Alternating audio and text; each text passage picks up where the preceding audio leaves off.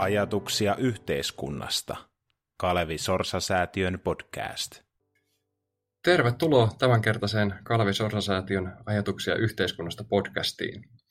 Tänään me keskustellaan resilienssistä, yhteiskuntien kriisivalmiudesta tai kriisinsietokyvystä. Meillä on kaksi tutkijaa vieraana, Eija Meriläinen, hiljattain hankkeenista väitellyt töissä University College Londonin Institute for Risk and Disaster Reduction. Menikö oikein? Kyllä meni oikein, kiitoksia. Kiitoksia. Hyvä. Ja sitten sit on Ari Elmeri Hyvönen. Hän on väitellyt Jyväskylän yliopistosta ja tätä nykyään työskentelee Tampereen ja Jyväskylän yliopistoissa ja aiemmin työskennellyt muun muassa Veronan yliopistossa Italiassa ja Bard Collegeissa New Yorkissa. Ja haluatko tarkemmin, Ari Elmeri, avata, että minkä parissa työskentelet? Joo, terve vaan. Äh, no, tällä hetkellä äh, oma työ keskittyy ennen kaikkea äh, fakta, faktatietoon politiikassa ja tähän niin sanottuun politiika, ää, totuuden jälkeiseen politiikkaan, että tuossa väitöksen jälkeen tein tätä resilienssi-hommaa semmoisen vuoden ajan valtioneuvoston kanslian hankkeessa ja nyt sitten tavallaan ihan sujuvana siirtymänä siitä niin tähän fakta- ja informaatiokysymysten pariin, jotka on nykyään sitten keskeinen ää, tutkimuksen kohde. Joo, kiitos. Ja Eija, haluaisitko vielä myös kertoa, että mikä, mikä sinulle oli tämä väitöskirjan aihe ja tämä resilienssikulma? Joo, eli tosiaan mä oon keskittynyt pääosin kaupunki- tai tämmöiseen urbaaniin resilienssiin, ja sitten se keissi, mistä mä ammensin eniten sitä niin kuin inspiraatio ja vertailin tavallaan itse katastrofin, jonka parissa sitä oli käytetty tätä resilienssiä niin kuin sekä semmoisena diskurssina ja semmoisena merkitys, merkityksinä, niin olisi latinalaisessa Amerikassa tämmöinen Chile Valparaison tulipalo. Yes. Ja mun nimi on Samuli Sinisalo, mä oon Sorsa-säätiössä hankevastaavana ja keskityn ihmisen toiminnan vaikutukset maapallolle hankkeeseen tällä hetkellä. Mutta jos nyt avataan tätä resilienssin käsitettä, se on mulle itselleni, en ole asiaan syvästi vihkiytynyt, niin, niin mitä, mistä me oikeastaan puhutaan, kun me puhutaan resilienssistä? Ja, ja minkä takia se on tärkeä käsite käsittää ja sisäistää? Äh, jos saan aloittaa, niin ehkä semmoisena pohjana on hyvä todeta, että resilienssi on, niin kuin,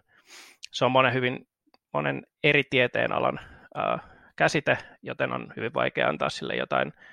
tarkkaa tämmöistä yleispätevää määritelmää, että ihan viime vuosina tai viime vuosikymmenen aikana se on ää, poliittiseen päätöksentekoon isommin tullut esimerkiksi turvallisuuspolitiikan saralla esille. Ja ehkä semmoinen yhden lauseen määritelmä olisi, että se on kykyä sietää kriisien haitallisia vaikutuksia, mutta myös mukautua ja oppia niiden kriisien perusteella. Eli semmoinen kriisinsietokyvyn ja oppivan mukautumisen yhdistelmä, jolle ei ole mitään yksi sanan, yhden sanan suomenkielistä vastinetta toistaiseksi keksitty. Joo, tosiaan, jos, jos mä tähän jatkan, että tosiaan kuten Ari Elmeri sanoi, että, sama, että siihen tosiaan on ammennettu monesta eri tieteenalasta ja ne, ne etenee vähän eri laduillaan ne käsitteet tai ymmärrykset resilienssistä, mutta sitten just ehkä suomeksi semmoinen sana, joka kuvastaa sitä metaforaa, mikä sinne sisään on leivottu, on tämmöinen ehkä kimmoisuus, eli niin kuin ajatus siitä, että, että on joku systeemi yleensä tai materiaalikappale, joka, jota sitten ulkoinen shokki koettelee ja sitten sen jälkeen se palautuu johonkin alkutilaan muistuttavaan tilaansa. Ja sitten toisaalta myös niin kuin ekologian puolelta on puhuttu tämmöisestä niin kuin esimerkiksi joku ekosysteemi, joka, jota ulkoinen shokki koettelee ja miten se sitten palautuu siitä semmoiseen alkuperäiseen tilaan. Mutta tosiaan tämä on semmoinen ehkä, jotkut onkin kirjoittanut, että tämmöiseen y- yhteiskuntatieteiden puolella on enemmän sitä metafora, mikä, sinne, mikä siinä on, ja sitten se niin kuin, millaisia poliittisia tulkintoja siitä sitten on käytännössä tehty, niin on, on niin kuin taas eri asia kuin siis se resilienssin niin kuin se ajatus siitä niin kuin semmoisesta pal- alkutilan palaamisesta ja kyvystä. Ja sitten kuten Ari Elmeri sanoi, sitten niin kuin just, että usein se liittyy näihin erilaisiin kapasiteetteihin ja kykyihin. Joo, ja jos me nyt mietitään, mietitään tätä yhteiskunnan, että meitähän nyt Suomessa ja maailmalla yleisesti koettelee tämä koronakriisi tämmöisenä shokkina, niin kuin, niin kuin kuvasitte, niin mistä me sitten tunnistetaan sitä, että, tai mistä, mistä se resilienssi sitten yhteiskunnassa koostuu, kun tämmöinen kriisi haastaa sitä, tai mistä me tunnistetaan, että onko sitä resilienssiä tai eikö sitä ole? Joo, siis tosiaan tässä niin kuin, mun mielestä resilienssiä puhuttaessa kannattaa erottaa kaksi eri asiaa. Eli niin kuin on toisaalta se ideaali, mitä se resilienssi kuvaa, siis ajatus sellaista yhteiskunnasta, joka pystyy niin kuin ei pelkästään reagoimaan joihinkin yksittäisiin katastrofeihin tai shokkeihin tai ulko, niin, niin sanottuihin ulkoisiin uhkoihin. Ilmastonmuutoksesta puhuttaessa tietenkin on se kysymysmerkki on aika suuri, että mikä on sitten semmoinen yhteiskuntien ulkopuolelta tuleva uhka ylipäätään, mutta joka tapauksessa niin kuin se, et ei pelkästään se niin kuin resilienssi tai resilienssin semmoiset kapasiteetit niin kuin ole tärkeitä siinä ideaalitapauksessa, mutta myös se, että niin kuin miten sitä politiikassa käytetään, että millaista niin kuin politiikkaa se sit käytännössä ajaa, ja, niin, niin ne on kaksi semmoista erilaista ja asiaa, ja sitten resilienssillä usein semmoinen, niin kuin, mi, mihin se on niin kuin yhdistetty, on usein semmoista niin kuin politiikkaa, joka jalkauttaa päätöksentekoa sitten alemmille asteille tai, niin kuin, tai alemmille skaaloille, tai tämä on ehkä huono sana anglismi, mutta niin kuin esimerkiksi otetaan hajautetaan katastrofiriskien hallintaa valtion tasolta sitten paikallishallinnoille tai yhteisöille tai muille, niin se on usein semmoinen niin tulkinta, tietynlainen tulkinta resilienssistä, ja sitten tosin se ei välttämättä tarkoita sitä, että ne resurssit siirtyisi sinne niin kuin niille mittakaavoille, eli sitten, en tiedä, haluatko Ari jatkaa tästä? No ehkä voisin ainakin yrittää antaa vastauksen omalta osaltani tuohon kysymykseen, että miten sitä sitten pystyy kriisitilanteessa ikään kuin havainnoimaan, että onko resilienssiä vai ei, niin tässä ehkä tarkentaisin tota niin kuin, ää, miten määrittelin aluksi resilienssin, eli se on ehkä hyvä hahmottaa tämmöisenä kolmevaiheisena prosessina, eli toisaalta se, että kun tapahtuu jotain yllättävää, joku kriisi tulee päälle, niin ne akuutit haittavaikutukset jää minimiin niin paljon kuin siihen siinä kohtaa voidaan vielä vaikuttaa. Ja sitten toimintakyky, ää, poliittisen järjestelmän toimintakyky esimerkiksi säilyy ää, sen kriisin ollessa päällä. Ja sitten on tällainen niin kuin paljon enemmän pitkällä aikavälillä toteutuva oppimisprosessi, jonka myötä mahdollisesti pystytään esimerkiksi sitten ää, vähentämään altistumista seuraaville kriiseille tai vähentää niiden vaikutuksia siihen yhteiskuntaan. Ja tässä ehkä tulee myös se semmoinen tietty ristiriita tai kaksijakoisuus esille, mikä resilienssiin liittyy. Eli ei puhu tuosta niin takaisin kimpoamisesta, mutta sitten toinen tulkinta ikään kuin siitä käsitteestä on, että se on eteenpäin kimpoamista, tämmöinen niin bounce forward-tyyppinen ajattelu, jolloin sitten paljon enemmän korostetaan sitä, että kyetään esimerkiksi poliittinen järjestelmä kykenee tuottamaan demokraattisten kanavien kautta muutosta siten, että niistä kriiseistä opitaan jotenkin mielekkäästi. Jos mä tosiaan saa vielä hypätä tähän tosiaan, kuten Ari Elme sanoi, että näitä on niin kuin erilaisia resilienssilähestymistapoja, just, että, niin kuin, jotka osittain yhdistää esimerkiksi tämmöisen niin kuin, ilmastonmuutokseen sopeutumisen kanssa osin, mutta niin kuin, toinen, mikä resilienssissä ehkä voi huomata, että niin kuin itse kaupunkiresilienssin kohdalla tai tämmöisen urban resilience-keskustelun kohdalla huomannut, että siellä niin kuin, toisaalta korostetaan eri mittakaavassa kaupunkitasolla, korostetaan semmoista niin kuin, ehkä semmoista turvallisuutta ja just tämmöistä, niin kuin, että se kaupunki kestää shokkeja ja sille ilman, että se toimintakyky tota, murenee. Ja ehkä tämmöinen robustness englanniksi on se, mitä niin kuin kaupunkiskaalassa korostetaan, että kaupunkiinfrastruktuuri ei saa murtua. Että tarkoitus ei ole se, että, niin kuin me, että se niin kuin me romahtaa ja sitten palautuu johonkin, koska semmoinen inf- jäykän infrastruktuurin rakentaminen olisi vaikeaa. Mutta sitten toisaalta siinä on toinen puoli, joka sitten niin kuin osittain olettaa niin kuin ihmisten niin kuin vastaavan ja organisoituvan tämmöisen sosiaalisen pääoman perusteella, mutta se, se niin kuin ongelma, mikä tästä taas kohdistuu, on sitten yleensä ne ihmiset, jotka tota, kohtaa sitten nämä katastrofit, niin ne, heitä odotetaan tätä sosiaalisen pääoman käyttämistä, kun taas sitten, sitten kaupunkitasolla sitten ei ehkä sitä ei haeta, että se on semmoinen kahtiajako, että toisaalta semmoista niin kuin organista organisoitumista korostetaan tietyissä mitkaavoissa ja toisaalta semmoista niin kuin, niin kuin kestävää tai niin kuin infrastruktuuria, joka ei niin kuin edes tavallaan kohtaa tai murene niistä shokeista tai ri, kriiseistä. Että et näissä on niin kuin monta semmoista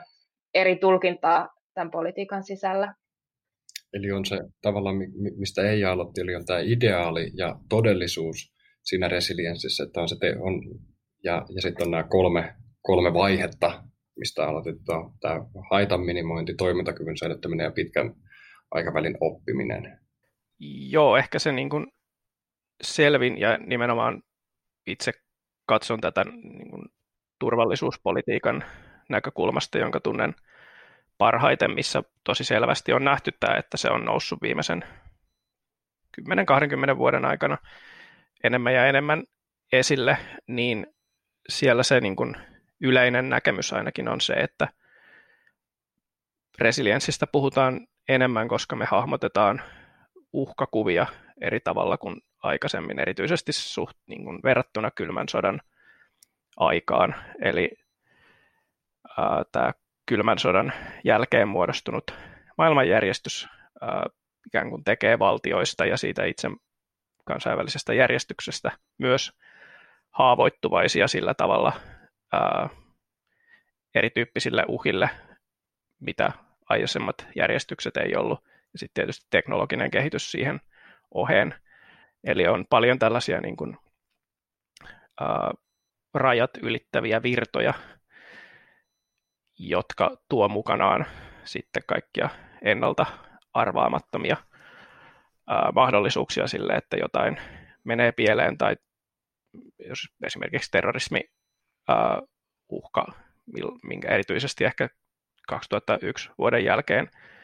ää, turvallisuudessa alettiin resilienssistä puhua just osittain reaktiona näihin syyskuun 11. päivän iskuihin ja siihen yleisin tapa hahmottaa sitä on just tästä näkökulmasta, että koska uhat on erilaisia, niin sitten myös meidän tapa tuottaa turvallisuutta pitää olla erilainen kuin se, jos me varauduttaisiin vaikka perinteiseen sotilaalliseen uhkaan, mikä on ollut turvallisuuspolitiikan ydin lähes aina. Semmoinen vielä tällainen ihan perustavanlaatuinen kysymys, että minkä takia tämä on sitten tärkeä konsepti meidän hahmottaa, että oliko se jo toinen tästä sanotaan nyt 10-15 vuoden aikana noussut, noussut keskusteluun? Ja millä tavalla tämä resilienssin käsite meitä ohjaa? Ja onko se ehkä ristiriidassa joidenkin muiden yhteiskuntaa ohjaavien periaatteiden kanssa? Jo, no, jos mä jatkan, ja sä voit hypätä jos takaisin, jos tuli tosiaan mä kans vähän siihen resilienssiin, että minkä takia se nyt on noussut, niin just mitä Armeli mainitsi nämä kytkökset, tota, mitä maapallolla tai ylipäätään on yhteiskuntien välillä ja nämä uhat on erityyppisiä, niin siihen se osittain nousee just semmoinen ehkä systeemiajattelu, että osittain resilienssistä on myös toivottu semmoista niin kuin, tota, käsitettä, joka pystyisi tuomaan niin kuin, myös ekologiset systeemit yhteen yhteiskunnan kanssa, joka ei ole sit ihan tämän, tämän hetken mukaan, ainakaan mun näkemyksen mukaan, vielä toimi, onnistunut ihan kovin, että politiikka ja niin kuin ekologia olisi tuotu yhteen resilienssin kautta, mutta yritystä on kyllä ollut. Mutta sen lisäksi se näkökulma, mistä mä t- tähän keskusteluun tuun, on ylipäätään katastrofitutkimus, eli pää, joka usein keskittyy just tämmöisiin yksittäisiin tai yhtäkkiä shokkeihin, esimerkiksi maanjäristykset tai tulipalot, joihin mä itsekin olen keskittynyt, niin siellä, siellä puolella sitten taas just resilienssillä osittain on samat juuret, niin kuin, niin kuin mit, mitä aiemminkin mainittiin, mutta sitten siinä myös se just, että et sen sijaan, että keskitytään niin kuin yksittäisiin shokkeihin niin kuin, et, ja niiden, niin kuin, niihin varautumiseen, vastaamiseen ja sitten niistä palautumiseen, niin sitten resilienssi jotain konseptina on sitten semmoinen, että se ei ole niin kuin yksittäinen shokkikeskeinen, vaan se on enemmän sitten se systeemikeskeinen, että miten rakennetaan systeemistä sellainen, että shokit ei sitten niin kuin siihen iske, että ei niin kuin mietitä sitä erityisesti niin vaikka katastrofityyppinä, että maanjärjestyksiin pitää varautua eri tavalla ja muuta, mutta ylipäätään semmoista lähdetään sitten systeemin kapasiteettien tai rakentamisesta liikkeelle. Et se on yksi, ja sitten tos, toki niin kuin just tätä kylmän sodan jälkeiseen maailman palataksemme, niin osittain siihen niin kuin liittyy myös sitten, että että äh, silloin myös tämmöinen interventionismi niin sanottuihin kehittyviin ma- valtioihin muuttu, ja siihen liittyy myös se, että semmoinen, että, niin kuin, tota, että lähdettiin sen sijaan, että keskityttäisiin eri valtiorakenteisiin, niin keskityttiin sit enemmän tähän niin kuin kansalaisyhteiskuntaan ja kansalaisyhteiskuntaan niin kuin ruohonjuuritason interventionismiin, ja sitten sit osittain myös resilienssinarratiivi siinä yhteydessä sitten on niin kuin, sit jalka legitimoinut sitä ajattelua, että keskitytään sinne ruohonjuuritasolle, mikä sitten niin välillä tarkoittaa myös sitä, että ohitetaan se valtio eikä rakentaa sen resursseja ja kapasiteettia.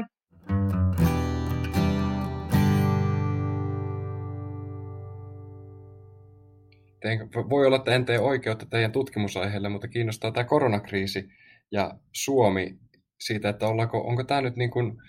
kertonut meidän yhteiskunnan resilienssistä jotakin uutta meille? Ollaanko, onko meillä mahdollista tästä, tästä päästä jonkinnäköiseen semmoiseen oppimisprosessiin, joka sitten voisi parantaa meidän systeemiä pitkällä aikavälillä kohtaamaan myös muita kriisejä, kuten, kuten esimerkiksi tämä ekologinen kriisi, joka vaanii, vaanii nurkan takana jatkuvasti. Et, et miten tällaista, niin kun, mistä tämmöinen esimerkiksi meidän suomalaisen yhteiskunnan resilienssi rakentuu ja koostuu? Mikä tässä on mun mielestä selkeästi näkynyt on, että se suomalaisen yhteiskunnan ja Suomen valtion niin kuin tämmöiset yleiset resilienssikyvykkyydet on ihan hyvällä tasolla, ja tämä liittyy ehkä enemmän kuin siihen, että resilienssiä oltaisiin toistaiseksi pyritty niin kuin tietoisesti kasvattamaan. Suomi, samoin kuin muut valtiot, niin nämä on ollut vielä melko ideatasolla nämä niin kuin politiikkaohjelmat, joilla tarkasti pyritään rakentamaan resilienssiä ja niihin on liittynyt erilaisia ongelmia, joita Eijakin on tuossa tuonut esille. Suomessa se on resilienssiajattelu ehkä tullut nimenomaan tässä kokonaisuusturvallisuusmallin osana, ja siinä on korostettu tätä niin kuin akuuttia kriisiaikaista kriisinsietokykyä, joka on sitten usein vielä liitetty johonkin tiettyyn uhkaan. Mutta sitten kun katsotaan näitä niin kuin yleistä resilienssiä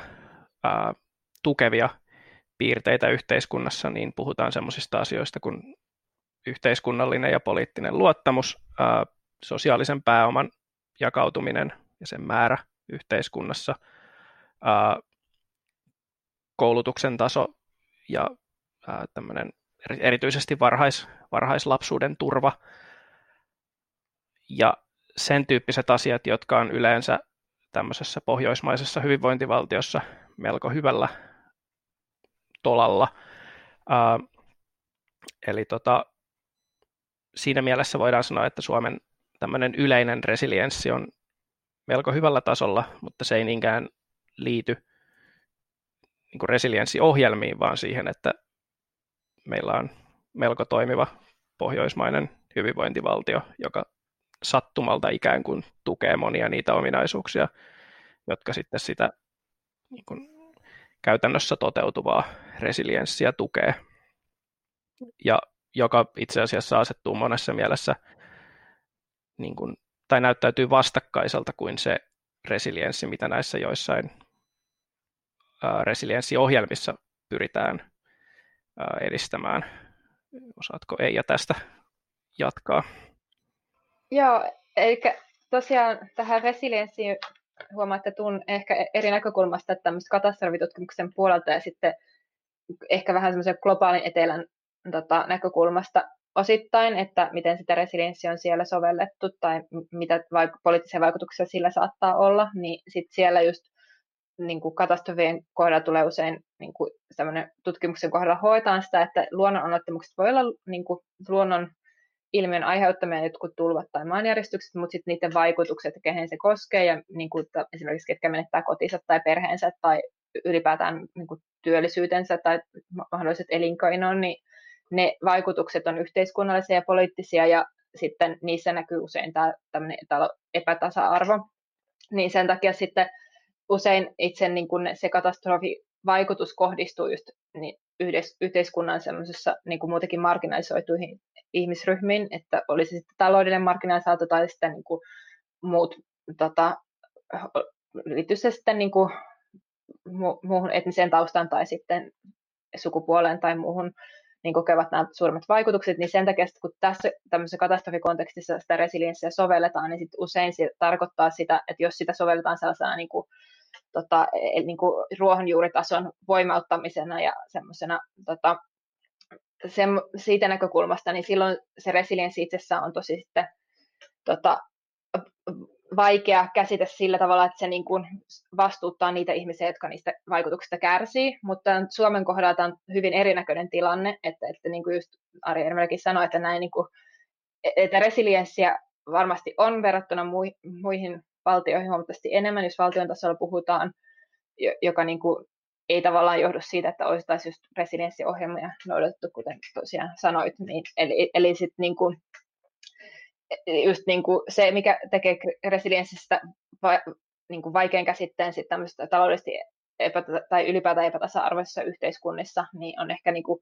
Suomessa hieman, ei ole ihan aivan yhtä kärjistettyä, ja sitten tosiaan on syytäkin ehkä luottaa valtionhallintoon verrattuna sitten ehkä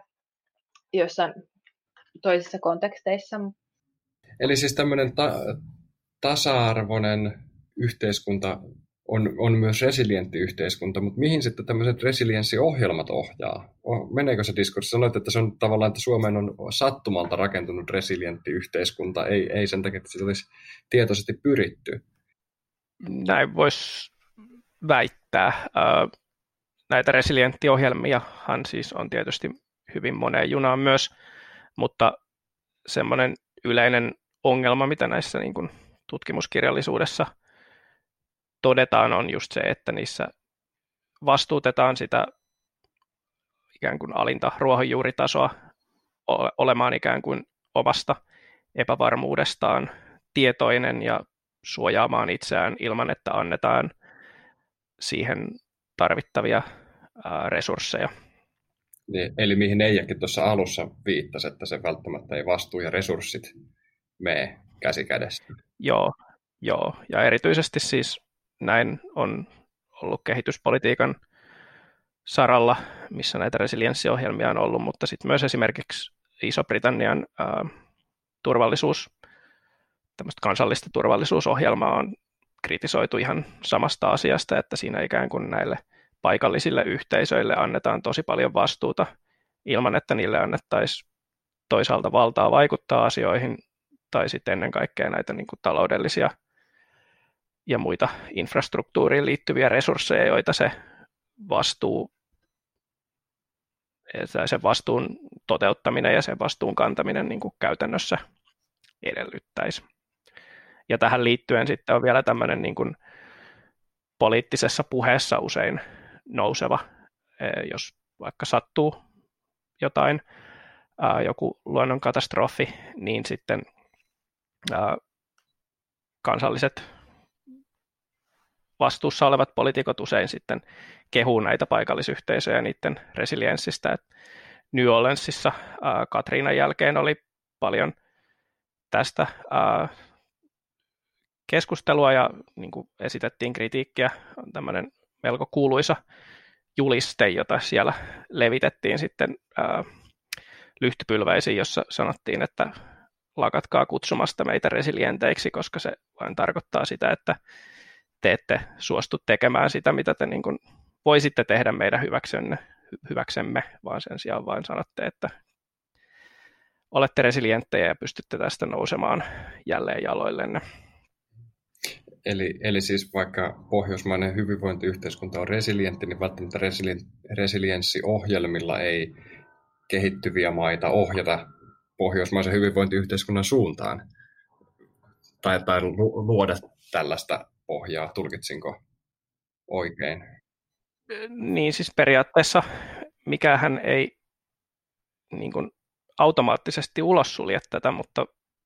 se tulkinta resilienssistä, mitä niissä ohjelmissa on tähän mennessä pääasiassa näkynyt, ei ole ollut sellainen, että se olisi näitä yleisiä resilienssikykyjä niin kuin aidosti kasvattanut, vaan siinä on enemmän ollut just kyse siitä, että on ikään kuin sanottu, että koittakaapas nyt pitää huolta itsestänne. Joo, ja tosiaan niin kuin on näitä erilaisia resilienssejä ja sitten just tämä oikeudenmukaisuus, mikä niin kuin on kritisoitu, että sitä ei resilienssi itsessään tee, että vaikka niin kuin on tämmöisiä niin kuin transformatiivisia resilienssiperspektiivejä olemassa, mutta siinä se niin kuin päänarratiivi tuntuu olevan kuitenkin semmoinen konservatiivinen, että palataan johonkin alkupisteeseen, ja se tarkoittaa sitä, että sitten niin kuin se alkupiste yleensä se niin kuin sama epätasa-arvoinen alkupiste, mikä ennenkin oli, että se ei tarkoita resurssien uudelleenjakoa eikä mitään tällaista, vaan se tarkoittaa sitä, että, että niin kuin, tota, olla jossain epätasa-arvoisessa alkupisteessä uudelleen. Ja sitten jos, jos tämä niinku kriisit kohdistuu niihin niinku marginalisoituihin, niin sehän siis niinku tarkoittaa, että se konservatiivinen lupi, mikä resilienssiin mene, siis, niinku sisältyy, niin tarkoittaa sitä, että se, sit se niinku vaan periaatteessa epätasa-arvo lisääntyisi tietyllä tapaa niin kuin resilienssin myötä, jos siinä ei ole sellaista transformatiivista tai uudelleen jakamisen periaatetta mukana. Ja jo, joillakin tosiaan on, ja jotkut on niin kuin ajattelee, että haluaa si- sijoittaa sit oikeudet, oikeudenmukaisuuden transformatiivisuuden ja kaikki tämmöiset resilienssiohjelmiin, mutta sitten just se, että se mitä niin kuin esimerkiksi jotkut ajatuspajat ja muut toistaa, niin se yleensä ei ole sitä niin kuin tämmöistä kovin oikeudenmukaista uudelleenjakoa takaa hakevia. Hmm. No, tuossa sanoit aikaisemmin jotain, että miten nämä kriisit tai se kriisien vaikutus kohdentuu tai jakautuu eri tavalla yhteiskunnassa niin, niin, niin millä, millä tavalla sitten, onko se tämä transformatiivinen resilienssi vai millä tavalla siihen voitaisiin koska kai se pyrkimys meillä pitäisi hyvässä yhteiskunnassa olla se, että ihmiset olisivat tasa-arvoisia ja, ja tavallaan kriiseistä kannettaisiin vastuuta jonkinnäköisen oikeudenmukaisen kantokyvyn mukaan. Et mm. millä, millä tämmöiseen niin oikeudenmukaisuusnäkökulmaan sitten päästään pureutumaan? Siis mä niin kuin voin nostaa vähän spesifimän e-, esimerkin sitten niin kuin vaikka kaupunkioikeudenmukaisuudesta tai, tai tämmöistä niin kuin keskustelu, oikeuskaupunkin keskustelu aika pitkään ollut tämmöinen niin Henri Lefebvren tota, Ranskassa niin kuin 70-luvulla peräänkuuluttama ja silloin niin kuin ylipäätään opiskelijamielenosoitusten niin kuin politisoima ke- keskustelu, mutta se on niin kuin sitten tämmöinen Right to the City-keskustelu on levinnyt ympäri maailman ja globaalissa etelässä myös sitten niin kuin sitä peräänkuulutetaan. Ja se, se osittain tarkoittaa esimerkiksi epävirallisten asuinalueiden aseman parantamista ja ihmisten, jotka on niin kuin usein marginalisoituja, on asu myös usein epävirallisilla asuinalueilla. Ja se tarkoittaa, niin kuin tuo mukana monia eri asioita riippuen vähän kontekstista, mutta ei välttämättä pysty vaikuttamaan politiikkaan esimerkiksi äänestämällä, jos et voi rekisteröidä sun osoitetta ja sä et voi saada julkisia palveluita, koska sun, asun, niin kuin, sun asuinalue ei ole kartalla niin kuin, julkisessa politiikassa ja sitten niinku, kaikki, ja sitten kaikki tämmöiset infrastruktuuripalvelut puuttuu, niin sitten globaalissa etelässä tai niin latinalaisessa Amerikassa tämä on sitten se niin kuin, yksi osa-alue, mitä tämmöinen niin kuin oikeuskaupunkiin politiikka ajaa takaa. Niin, et, et, et toisaalta sit mitä se tarkoittaa silleen, että okei, se on sitä niin kuin arkipäivän politiikkaa, millä pyritään ratkaisemaan näitä niin kuin epätasa-arvoja ylipäätään, mutta sitten mitä se voisi tarkoittaa sit, tota, tämmöisessä katastrofitilanteessa, niin, niin esimerkkinä sitten niin kuin tämmöisestä luonnon onnettomuudesta, että, että niin kuin Valparaisun tulipalo, mihin mä nyt keskityin, niin se koski pä, niin kuin pääosin levisi näissä tota, epävirallisella asuinalueilla, niin kuin, jo, joissa sitten ei ollut esimerkiksi jätepalveluita olemassa, niin sitten osittain se roska, tota, mikä keräytyi semmoisiin niin kuin, uh, noihin tota, tämmöisiin rotkoihin, oli sitten syttynyt palamaan ja ruokki sitä tulipaloa. Ja sitten toisaalta niin kuin ei esimerkiksi ollut sitten niin kuin se, tota, noi pelastuspalvelut ei päässyt ka- kauhean hyvin paikalle, ja sitten käytännössä sit se tarkoitti sitten, että et, niin kuin monet niistä, jotka menetti kotinsa, oli sit asu näissä niin marginalisoiduilla asuinalueilla. Ja sitten niin sit se kysymys sen jälkeen sitten on, että periaatteessa kun he ei omistanut sitä tota, maata, millä he olivat rakentanut, eikä varsinaisesti välttämättä ole mahdollisuuksiakaan niin kuin, ostaa sitä maata, koska sit usein heidän niin kuin, palkkasakin tulee tämmöiseltä uh, niin, kuin, niin sanotusti epäviralliselta sektorilta, eli että et, niin kuin se palkkataso ei riitä siihen, että he pystyisivät hankkimaan sen niin kuin, maan, niin käytännössä sitten katastrofin jälkeen sit se uudelleen politisoi sen tilanteen, että kelle se maa kuuluu. Ja sitten periaatteessa, jos me noudatettaisiin semmoista niin kuin, tota, niin kuin politiikkaa sinne, niin sitten niin kuin oletetaan, että maan omistajalle kuuluu se maa, ja sitten niin kuin nyt on hyvä tilaisuus heittää ihmiset niin kuin pois näistä niin kuin maatilkulta, joka on tosi epä, tasa-arvoinen, eikä ota ollenkaan huomioon, miten tähän tilanteeseen on pää, päädytty, niin kuin, millaisia niin kuin historiallisia epäoikeudenmukaisuuksia siihen liittyy, niin, niin sitten just se, että siinä tilanteessa mikä sitten niin kuin oikeudenmukaista tota, politiikkaa, eli niin kuin, että miten, miten tästä niin kuin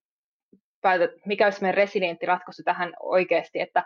että, että niin kuin voidaan kysyä, että onko se niin kuin, tota, että kenen näkökulmasta ja missä mittakaavassa, että just niin kuin resilientti ratkaisu, onko se niin kuin niille ihmisille, jotka, joiden pitäisi pystyä rakentamaan uudelleen kotinsa saman paikkaan, missä ne oli, vai onko se sitten, että heidän tilanteensa pitäisi parantua, vai onko se sitten, että maanomistajien pitää saada tästä niin kuin mahdollisimman hyvät niin kuin, tulot, ja ylipäätään se niin kuin, mittakaava ja nämä kysymykset niin on tosi niin kuin, niissä kaikissa kohtaa se oikeudenmukaisuus ja niin kuin oikeus tässä tapauksessa kaupunkiin niin voi tarkoittaa eri asioita. Että on niin kuin yksi näkökulma, näin lähdin nyt vähän tangentille tässä, mutta... No, mä, mä voisin koittaa, koittaa tangentilta palata tähän Su- Suomeen ja koronakriisiin. Et, et onko tämä tämä kriisi nyt meiltä, meidän yhteiskunnasta osoittanut tämmöisiä vastaavia epäoikeudenmukaisuuksia tai missä tämä kriisi kasautuu tietyille ihmisille. Et, et esimerkiksi no, kaikilla ei ole mahdollisuutta etätyöhön ja lapsiella, lapset kun joutuu koulu, joutui koulusta koti, kotikouluun tai kotihoitoon, niin sitten kasautuuko siellä ongelmat ja onko, et, et, mitä tämmöisiä, onko tämä, että toi koronatartunnat on ilmeisesti painottunut Itä-Helsinki, tai Itä-Helsinki on yliedustettuna koronatartunnoissa. Et mitä tämmöisiä epäkohtia tämä koronakriisi on ehkä meidän suomalaisesta yhteiskunnasta paljastunut? Et onko, meillä nyt, onko meillä vastaavia tilanteita, missä ne kriisin ää, vaikutukset tai use, useat epäoikeudenmukaiset kasaantuu eri ihmisille? Ja onko tässä jotakin, jotakin mitä me voitaisiin tehdä paremmin tuleva- tai oppia tulevaisuutta varten? En ole ihan niin tarkasti perehtynyt tähän Suomen tilanteeseen muuta kuin sitten mediasta, että tosiaan nämä, niin kuin mitä mainitsitkin just, että ketkä pystyy tekemään etätöitä ja kenellä palkka juoksee ja kenellä taas ei, ja sitten niin ketkä pystyy niin kuin mahdollisesti ilman vaikeuksia maksamaan vuokrassa ja muut, niin, niin siinä on tos, toki niin kuin suuria epäoikeudenmukaisuus, mutta en ole tosiaan tällä hetkellä sitä kokonaiskuvaa ei vielä näe, ja se, nämä niin kuin tulevat kuukaudet ja toivottavasti ei kuitenkaan vuodet, mutta niin kuin tulee näyttämään, että miltä se sitten niin kuin epätasa-arvo näyttää. Mutta yksi sellainen, mikä on ihan mielenkiintoinen kysymys niin kuin tässä koronakriisissä ylipäätään on nämä niin kuin vuokrat ja niin kuin talousjärjestelmän, että niin kuin oletetaan, että lama, jossa niin kuin kaikki vaikutukset kohdistuu pienyrittäjiä ja muuta on niin kuin automaattinen lopputulema, eikä mietitä, että miten pystytään sitä niin kuin talousjärjestelmää esimerkiksi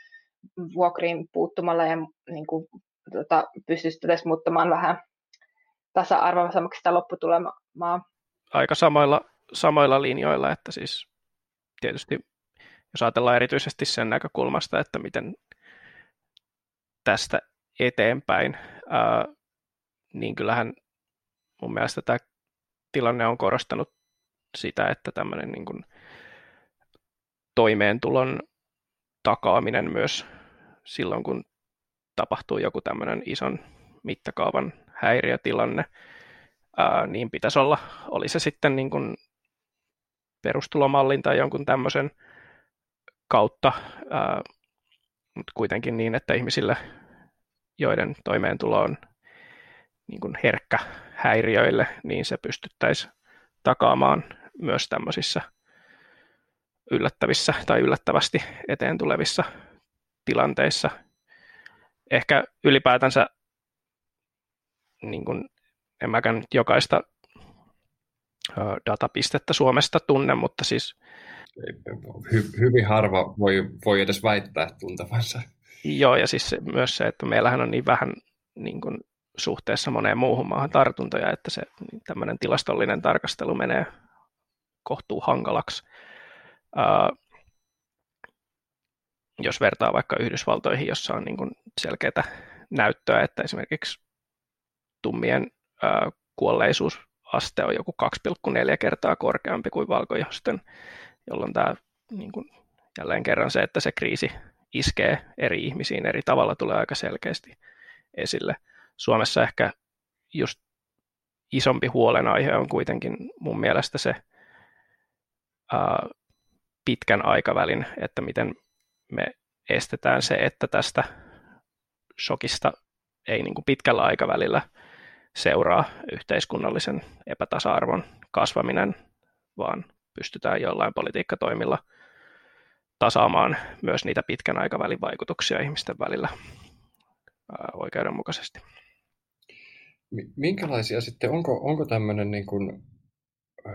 tämä, oppimisprosessi meillä yhteiskunnassa niin kuitenkin lähtenyt liikkeelle? Että vaikka nyt, nyt niin kuin sanoit, jos, jos otan tämän, tämän sun alussa esittämän kolmiaan, niin, niin ehkä yhteiskunnallinen haitta Suomessa on, on koronakriisin taudipuolesta ollaan, ollaan saatu hallittua, mutta tämä talousvaikutukset on tietysti, tietysti vielä hämärän peitossa ja kesto on hämärän peitossa ja mitä ilmeisemmin yhteiskunnan toimintakyky on kuitenkin säilynyt verrattain hyvänä, mutta mitä sitten tämä, niin kuin, mitä me tästä kuitenkin voitaisiin oppia, että, te, että selvittäisiin näistä tulevista kriiseistä paremmin? Ja onko meillä lähtenyt tämmöisiä prosesseja yhteiskunnassa liikkeelle, missä, sitten niin kuin, missä siihen pyritään? No, mä sanoisin, että se on ehkä selkein semmoinen puute, mistä on tosi vähän näyttöjä ehkä tällä hetkellä, että just tämä akuutin kriisitilanteen hoito on mun mielestä mennyt suurin piirtein niin hyvin kuin se nyt voidaan ajatella, että se menee. Tietysti aina jotain parannettavaa on äh, viestinnän tai joidenkin tällaisten kysymysten kohdalla, mutta tästä äh, pitkän aikavälin oppimisprosessista ei ole mun mielestä niin kuin puhuttu ihan kauheasti. Se ehkä tuli jossain määrin esiin tässä valtioneuvoston Suomi toimii kampanjassa, mutta se on saanut ihan asiallista kritiikkiä mielestäni se kampanja, että se jää kuitenkin vähän tämmöiselle hyvä fiilis tasolle her- herkästi, että semmoista niin kuin vakavampaa pohdintaa siitä, että mitä tämä tarkoittaa yhteiskunnan uudelleenjärjestämisen kannalta ja miten voidaan varautua koronan oppien myötä seuraaviin kriiseihin ei ole ihan kauheasti käyty. Tietysti nyt ollaan vielä siinä mielessä aika alkuvaiheessa, että ihan mielenkiinnolla odotan, tässä pitäisi nyt lähipäivinä tulla se Hetemäen Exit- ja jälleenrakennusryhmän toinen raportti pihalle, joka ilmeisesti jossain määrin tähän juuri jälleenrakennusvaiheeseen sitten enemmän keskittyy, mutta ihan mielenkiintoista nähdä, missä määrin esimerkiksi tämä ekologinen kestävyys tulee sitten otetuksi huomioon näissä ää, jälleenrakennusajatuksissa. Eija, sulla oli kanssa. Joo, no siis aika samoilla niin kuin, linjoilla, että osittain just mietitään, että mietitään, että millainen olisi niin kuin resilientti yhteiskunta, joka sitten niin kestää tulevaiset shokit ilmastonmuutokseen ja muuhun tämmöiseen niin kuin, tota, liittyvät, jotka, tule, jotka tulee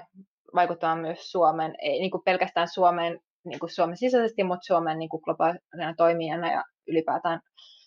että et, niin kuin miten niihin voisi valmistautua ja millaisia yhteiskuntarakenteita meidän pitäisi tehdä, niin just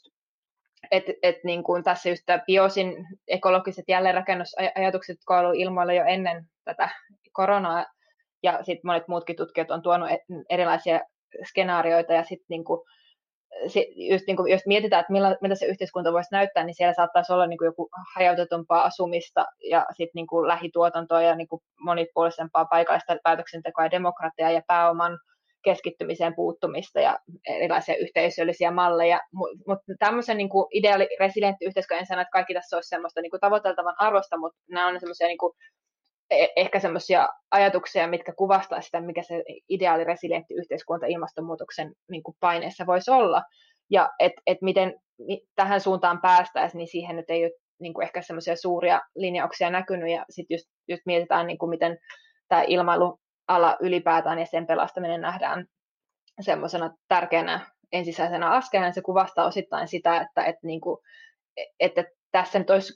jos halutaan kriisiä käyttää politiikan teon välineenä, niin tässä nyt olisi ollut mahdollisuus miettiä joku, ja jotkut oli, miettikin valmiiksi tämmöisiä radikaaleja ideoita, että sen sijaan, että pelastetaan ilmailualaa, niin sitten niin kuin maksetaan niin kuin palkat niin kuin työntekijöille ja sitten investoidaan vaikka rautateihin tai mitä ikinä. Että tämmöisiä niin kuin radikaaleja ideoita oli ilmoilla ja en sano nyt, että tähän nyt suinpäin kannattaa mennä ja ilman, että ikä Suomi niin kuin hallitusvastuussa olevat puolueet voi ehkä tässä ajaa kaikkea itsekseen, ja e-, eikä Suomi yksittäisenä toimia välttämättä pysty tämmöiseen, mutta niin kuin just et, et siihen suuntaan nyt ei ehkä kovin radikaalisti olla menty, ja toisaalta sitten niin myös Euroopan sisäinen tota, tai Euroopan unionin sisäinen solidaarisuus ja politiikkakaan ei ole ehkä ollut siinä, sillä tasolla, mihin sitä olisi toivonut, ja mikä voisi jatkossa kenties viedä radikaalempiin visioihin.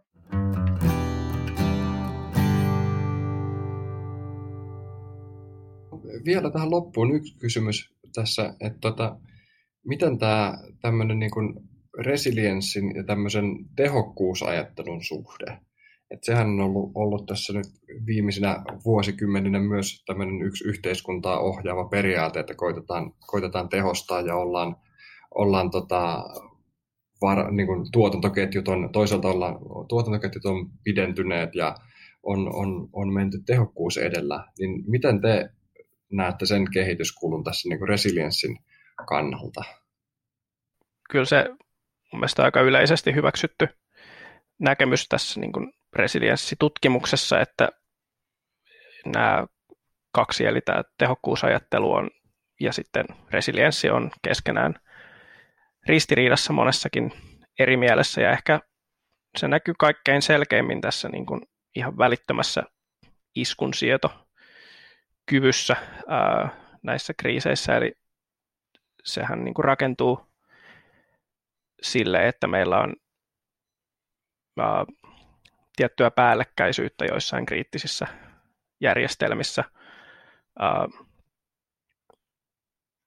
logistiikassa tai energiantuotannossa, ruoantuotannossa, terveydenhuollossa, voidaan ajatella myös yhtä lailla, miksei tiedon tuotannossa. Eli se, että jotain on päällekkäisiä järjestelmiä ja mahdollisesti monipuolisia järjestelmiä, niin lisää sitä joustovaraa sitten kriisitilanteessa. Eli periaatteessa tätä tehokkuusajattelua voisi verrata niin kuin kilpa-autoon versus tavallinen auto, eli voihan sillä kilpa-autolla, joka on viritetty ihan huippuunsa, niin päästä lujaa, mutta se ei todennäköisesti kestä ää, iskuja ihan samaan tapaan kuin tämmöinen niin sanottu tavallinen peruskäyttöauto, ja todennäköisesti se syö myös huimasti enemmän bensaa. Eli tässä mielessä niin kyllä siinä selkeä ristiriita on resilienssin ja tämmöisen tehokkuusajattelun kannalta. Ehkä vielä, jos saan jatkaa, niin tässä Suomen tapauksessa, vaikka tosiaan tämä kriisin hoito nyt tähän mennessä on sujunut ihan hyvin, niin voidaan miettiä, että meidän terveydenhuoltojärjestelmästä on leikattu aika paljon viime vuosina. Että jos vaikka tartuntatilannetta ei oltaisi saatu pidettyä muilla toimilla kurissa niin hyvin, niin olisiko se järjestelmä kestänyt sitä. Ja sitten toisekseen meidän tiedontuotantojärjestelmään ja siitä myötä myös ennakointiin on tehty aika paljon leikkauksia. Erityisesti tulee mieleen nämä niin kuin, ää, perustutkimuksesta leikkaaminen ja sitten tämä sektoritutkimuksen, johon siis THL esimerkiksi kuuluu sektoritutkimuslaitoksiin, niin ää, niiden rahoitusta on, on leikattu aika rajusti. THL oli paritkin YT edellisen kymmenen vuoden aikana, niin ää, se tietysti vähentää niin kuin kykyä tuottaa nopeasti tietoa kriisitilanteissa ja sitten myös ennakoivaa tietoa ennen kuin kriisejä tapahtuu, niin tämä yksi aspekti, joka tähän tehokkuusajatteluun ja resilienssin ristiriitaan tietysti liittyy myös. Joo, ja on tosiaan hyvin samoilla linjoilla, että tosiaan tämän niin kuin tehokkuusajattelun huonoista puolesta. Ja sitten yksi sellainen, mikä siihen sitoutuu aika tiiviisti niin kuin historiallisestikin on tämmöinen yksityistäminen ja ylipäätään yksityisen omaisuuden ja yksi, niin kuin, tota, logiikka, koska niin kuin ihan siis ihan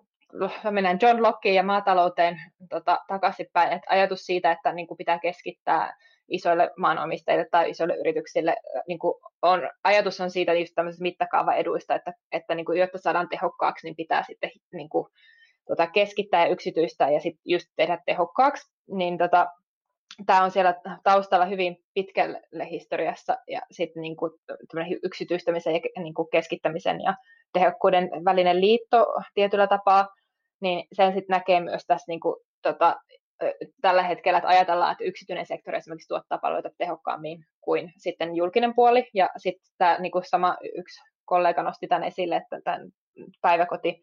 yksityinen päiväkoti nyt, mikä on tota, hakeutumassa konkurssiin, niin ajatus siitä, että, että, että niin kuin kuitenkin että sitten kun tota, jo ehkä voi olla viritetty huippuunsa ja tehokkaaksi sillä, että se voi tuottaa niin kuin,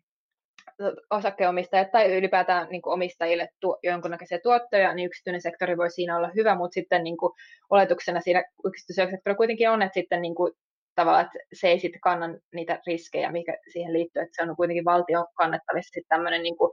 poikkeustilallisetkin, ja sitten jos tämmöisiä niin kuin poikkeuksellisia tilanteita ja ilmastonmuutos ja muut vaikuttaa jatkossa yhä voimakkaammin sitten niin kuin tämmöiseen niin kuin arkeen, ja ei, ei, niin kuin, ei voida ajatella niin kuin tämmöisiä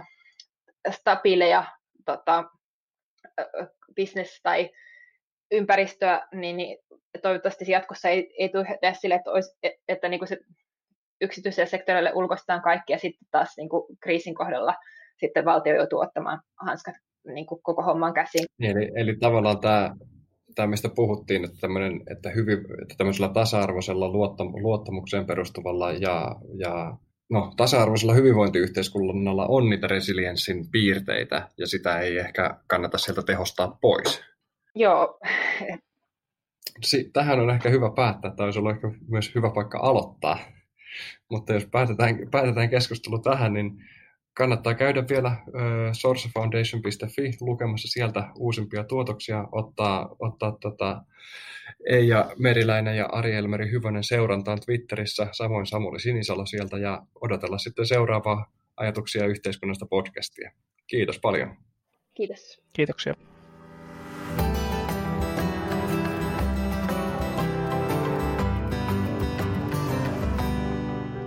Ajatuksia yhteiskunnasta.